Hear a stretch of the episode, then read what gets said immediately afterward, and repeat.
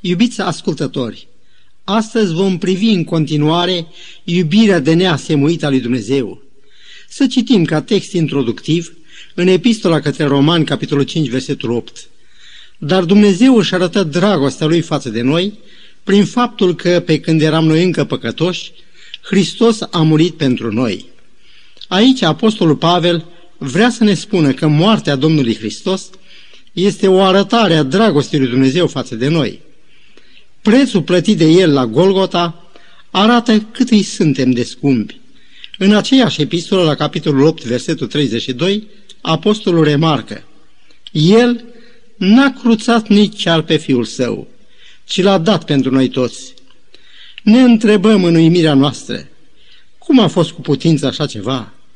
Chiar dacă mintea noastră n-ar găsi o explicație, moartea lui Isus pe cruce dovedește cu prisosință această iubire. În discuția avută cu Nicodem, Domnul dă tocmai acest răspuns, fiindcă atât de mult a iubit Dumnezeu lumea, că a dat pe singurul său fiu pentru ca oricine crede în el să nu piară, ci să aibă viața veșnică. Nu în puține locuri din Sfintele Scripturi aflăm că moartea Mântuitorului a fost nu numai de bunăvoie, ci și ceva mai dinainte rânduit. În Ioan 10, versetele 17 și 18, ne sunt redate cuvintele lui. Tatăl mă iubește pentru că îmi dau viața ca iarăși să o iau. Nimeni nu mă ia cu sila, ci o dau eu de la mine. Am putere să o dau și am putere să o iau iarăși.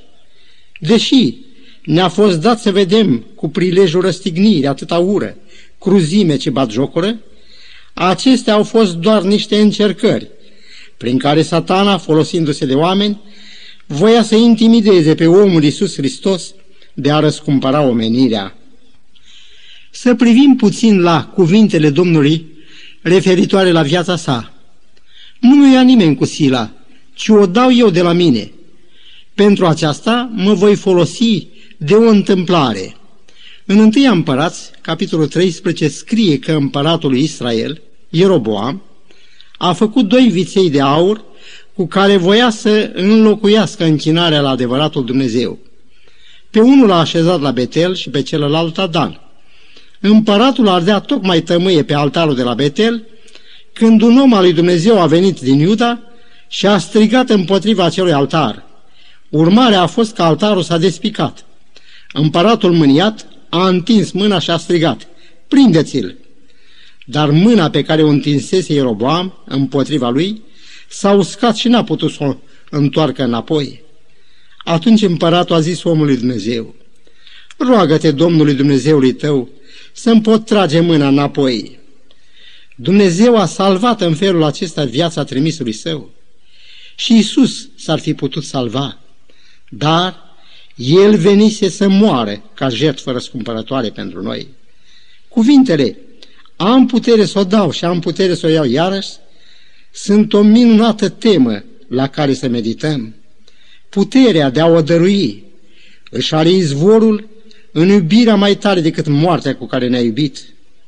Dar, iubiți ascultători, Fiul lui Dumnezeu, care voia să moară în locul nostru pentru a ne mântui, nu putea să moară, căci așa cum scrie în 1 Timotei 1 cu 17, Dumnezeu este nemuritor.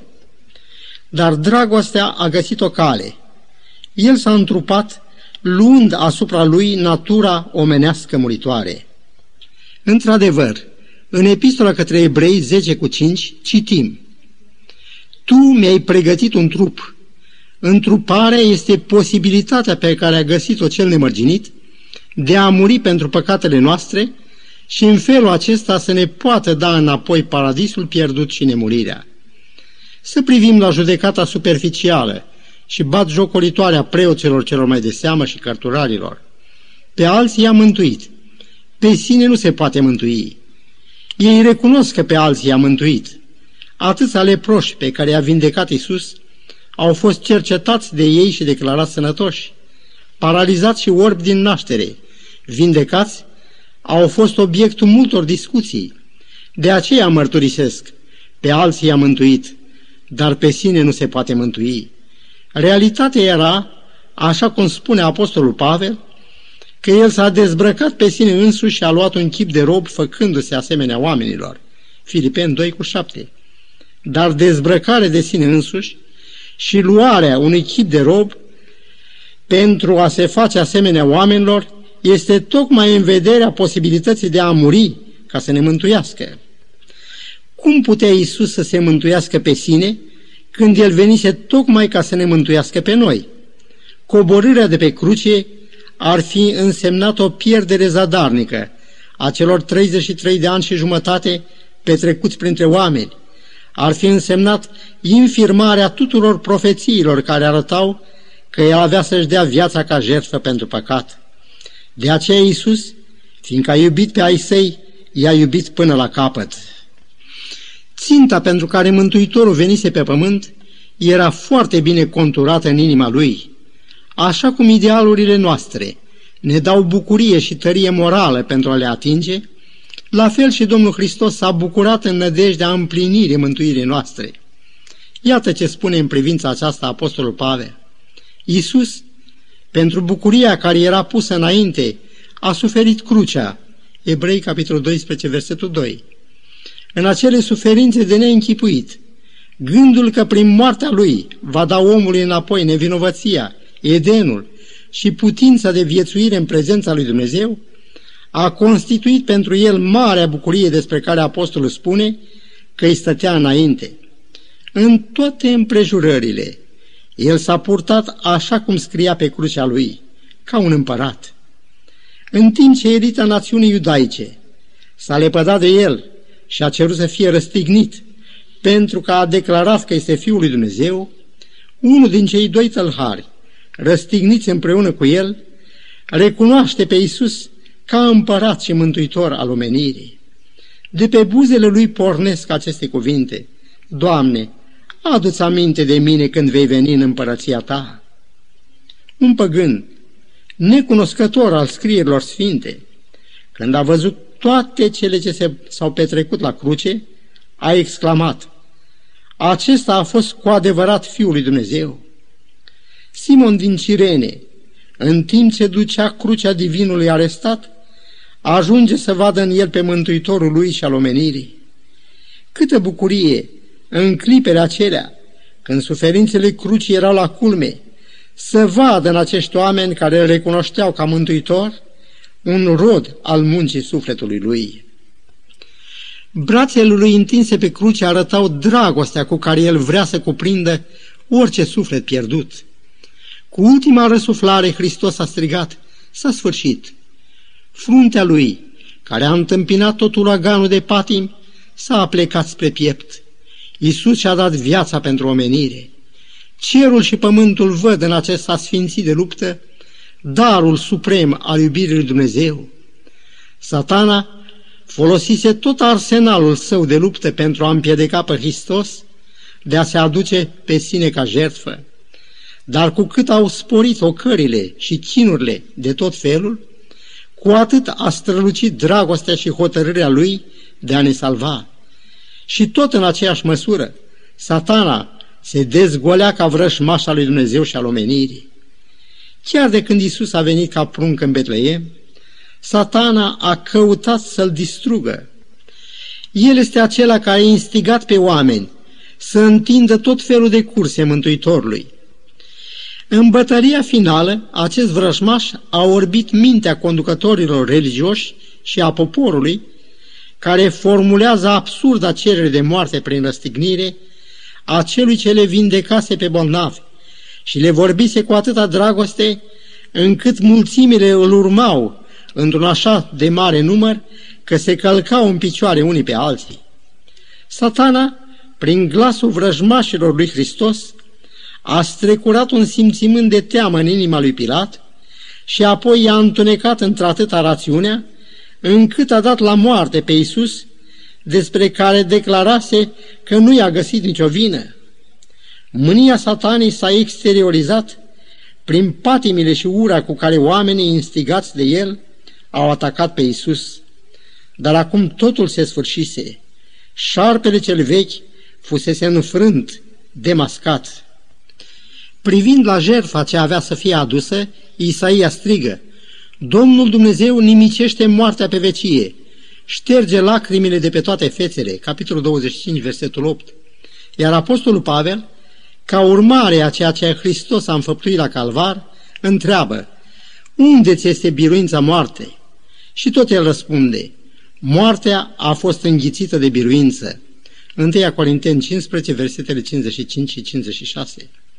Profeția spunea, el nu va slăbi, nici nu se va lăsa până nu va așeza dreptatea pe pământ. Isaia 42 cu 4. Odată lucrarea mântuirii încheiată, el putea să strige, s-a sfârșit. A dăruit prețioasa sa viață. Acesta era prețul cerut de păcat, de păcatele mele și ale tale. Puterile fizice le-a cheltuit până la totală epuizare, iar sângele ispășitor l-a vărsat până la ultima picătură.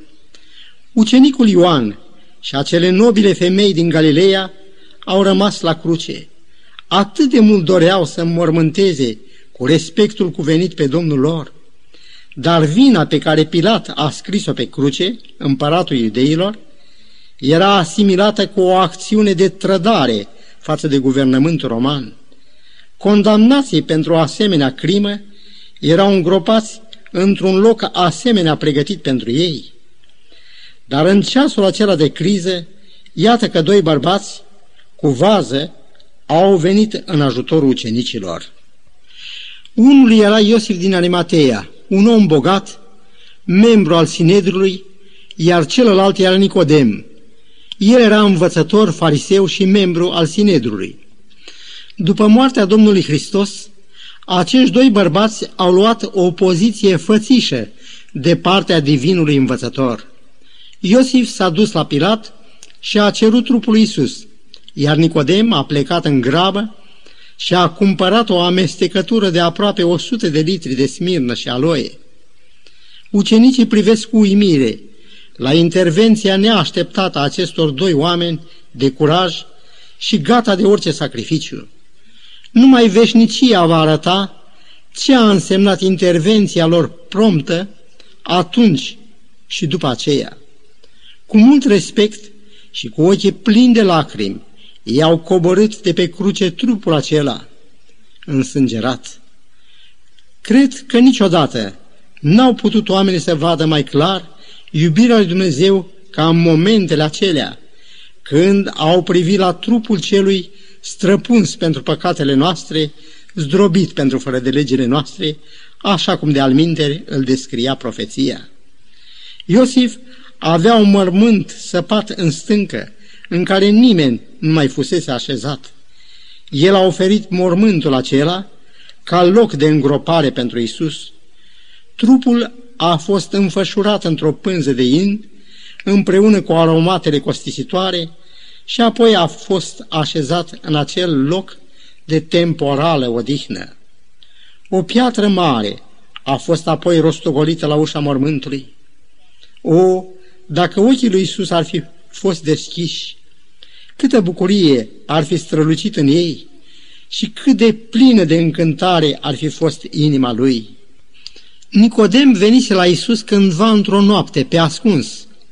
Atunci el socotea pe Isus un învățător venit de la Dumnezeu. Acum el vede în el pe Fiul lui Dumnezeu. În noaptea aceea Isus îi spusese că așa cum Moise înălțase șarpele de aram în pustie, spre care, dacă priveau cei mușcați de șarpe trăiau, la fel trebuia să fie înălțat și fiul omului. Nicodem retrăiește acum clipele acelea minunate. Textul de aur al Sfintelor Scripturi răsună din nou în urechile lui. Tot ce ochii lui au văzut cu ocazia patimilor Mântuitorului, el le pune acum alături de acea minunată declarație – Atât de mult a iubit Dumnezeu lumea, că a dat pe singurul lui Fiu, pentru ca oricine crede în El să nu piară, ci să aibă viața veșnică.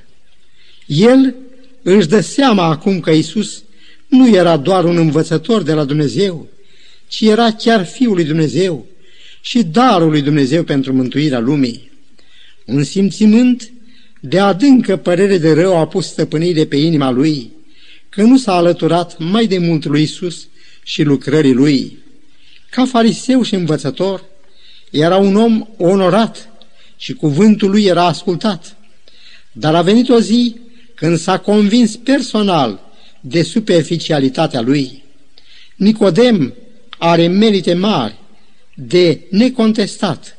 Numele lui scump este atât de legat de istoria bisericii primare. Dar câtă deosebire între el și acei pescari care au lăsat totul de îndată ce Iisus i-a chemat. Și ce sensibile diferențe apar când îl privim alături de Maria Magdalena. Amândoi au adus câte o jertfă parfumată pentru a-și arăta dragostea și recunoștința față de Mântuitorul lor. Și una și alta din jertfe a avut în vedere îngroparea lui Isus. Dar în timp ce Maria a turnat pe capul lui acel mir pe când Domnul trăia, Nicodem îl toarnă pe trupul fără de viață al Mântuitorului. Iosif din Arimateia a oferit și el un falnic mormânt săpat în stâncă pentru cinstirea numelui lui Isus. Arimateia este redarea în grecește a ramei de altă dată. În cazul când rama lui Iosif este aceeași cu rama lui Samuel, mi-aș permite să subliniez și asemănări și diferențe între acești doi bărbați de seamă. Amândoi au slujit pe Dumnezeu. Amândoi au lucrat într-un timp de crize pentru lucrarea lui Dumnezeu. Dar în timp ce slujirea lui Samuel începe atât de timpuriu, chiar din copilăria lui, Iosif, om de mare curaj, om de nădejde, apare totuși după ce Iisus și-a încheiat lucrarea și viața pământească. Dacă acești doi oameni, ca de Alminter și Saul din Tars, fariseu și el, cum și om de o cultură impresionantă, ar fi colaborat cu Isus, cel neînțeles îndeajuns de ei, cât de diferit ar fi fost viața lor și cât de mult ar fi îmbogățit Isus experiența și destoinicia lor. De câte ori întâlnim în epistolele Marelui Apostol al neamurilor regrete atât de adânci pentru ceea ce săvârșise atunci când socotea Biserica lui Hristos ca abătută. Deși Domnul Isus Hristos și apostolii au adus atâta lumină în ce privește cunoașterea lui Dumnezeu și a căilor lui, creștinismul zilelor noastre apare și el atât de divizat. Marele culte istorice diferă atât de mult între ele în ce privește învățătura. Și tot așa și cultele neoprotestante, ele au apărut tocmai din nevoia de a se conforma învățăturii Mântuitorului și apostolilor. Dar și acestea se deosebesc unele de altele în ce privește învățătura. Apostolul Pavel spune că suntem zidiți pe temelia apostolilor și prorocilor. Tot el spune că există o singură credință și aceasta a fost dată Sfinților odată pentru totdeauna. Iuda, versetul 3. Dar când a fost dată această credință? Textul citat spune că a fost dată odată și pentru totdeauna. Dar de ce se deosebește credința prorocilor de credința din zilele noastre? De ce învățăturile lor nu se mai potrivesc cu ceea ce se propovăduiește și practică de majoritatea creștinilor din zilele noastre? Scriptura declară categoric că există o singură credință și că a fost dată Sfinților odată pentru totdeauna. Hristos a inspirat pe proroci, căci Apostolul Petru scrie, prorocii cercetau să vadă ce vreme și ce împrejurare avea în vedere Duhului Hristos care era în ei. 1 Petru 1 cu 11. Este învățătura prorocilor creștină dacă acela după numele căruia ne numim noi i-a inspirat și pe ei? Și de ce apare atunci o deosebire între ceea ce au învățat prorocii și ceea ce propovăduiesc unii astăzi? Dacă Duhul Hristos care a inspirat și condus pe ei, ne conduce și pe noi. Sfântul Iacob scrie în epistola sa că în Dumnezeu nu există nici schimbare, nici umbră de mutare. În Evanghelie după Luca scrie că femeile care veniseră cu Isus din Galileea au însoțit pe Iosif, au văzut mormântul și felul cum a fost pus trupul lui Isus în el. Apoi în ziua sabatului s-au odihnit după lege. Luca 23, 56. Dar cel ce s-a odihnit în ziua a șaptea după lucrarea creațiunii, se odihnește acum tot în a șaptea zi de lucrarea mântuirii. Dar preoții cei mai de seamă și farisei n-au odihnă. Ei s-au dus împreună la Pilat și i-au zis, Ne-am adus aminte că înșelătorul acela, pe când era încă în viață, a zis, După trei zile voi învia. Dă poruncă, dar, ca mormântul să fie păzit bine până a treia zi, ca nu cumva să vină ucenicii lui noaptea, să-i fure trupul și să spună norodului a înviat din morți. Pilat le-a zis, aveți o strajă, duceți-vă de păziți cum puteți. Ei au plecat și au întărit mormântul pecetluind piatra și punând strajă. Ellen G. White spune că ei se temeau de Hristos cel mort mult mai mult decât se temuseră vreodată de Hristos cel viu.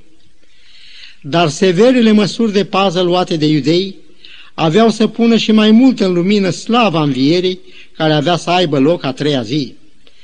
Preoții au crezut că omorând pe Domnul Hristos vor pune capăt atâtor probleme legate de lucrarea Lui între oameni.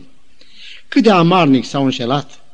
La praznic au venit pelerini de pretutindeni, leproși, orbi, schirozi, au fost aduși ca să fie vindecați de Isus, dar Isus nu mai era acolo. Unde este Isus, învățătorul? întrebau ei. Răspunsul dat era, l-a omorât Pilat din pont. Dar de ce l-a omorât? Și vrând nevrând, trista istorie era dată pe adevărata ei față. Unii, impresionați de evenimentele neobișnuite care au avut loc cu ocazia răstignirii, au cerut preoților și cărturarilor explicații cu privire la Mesia. Alții au studiat ei înșiși profețiile. Și câtă desăvârșită asemănare era între cele ce suferise Iisus și profeție.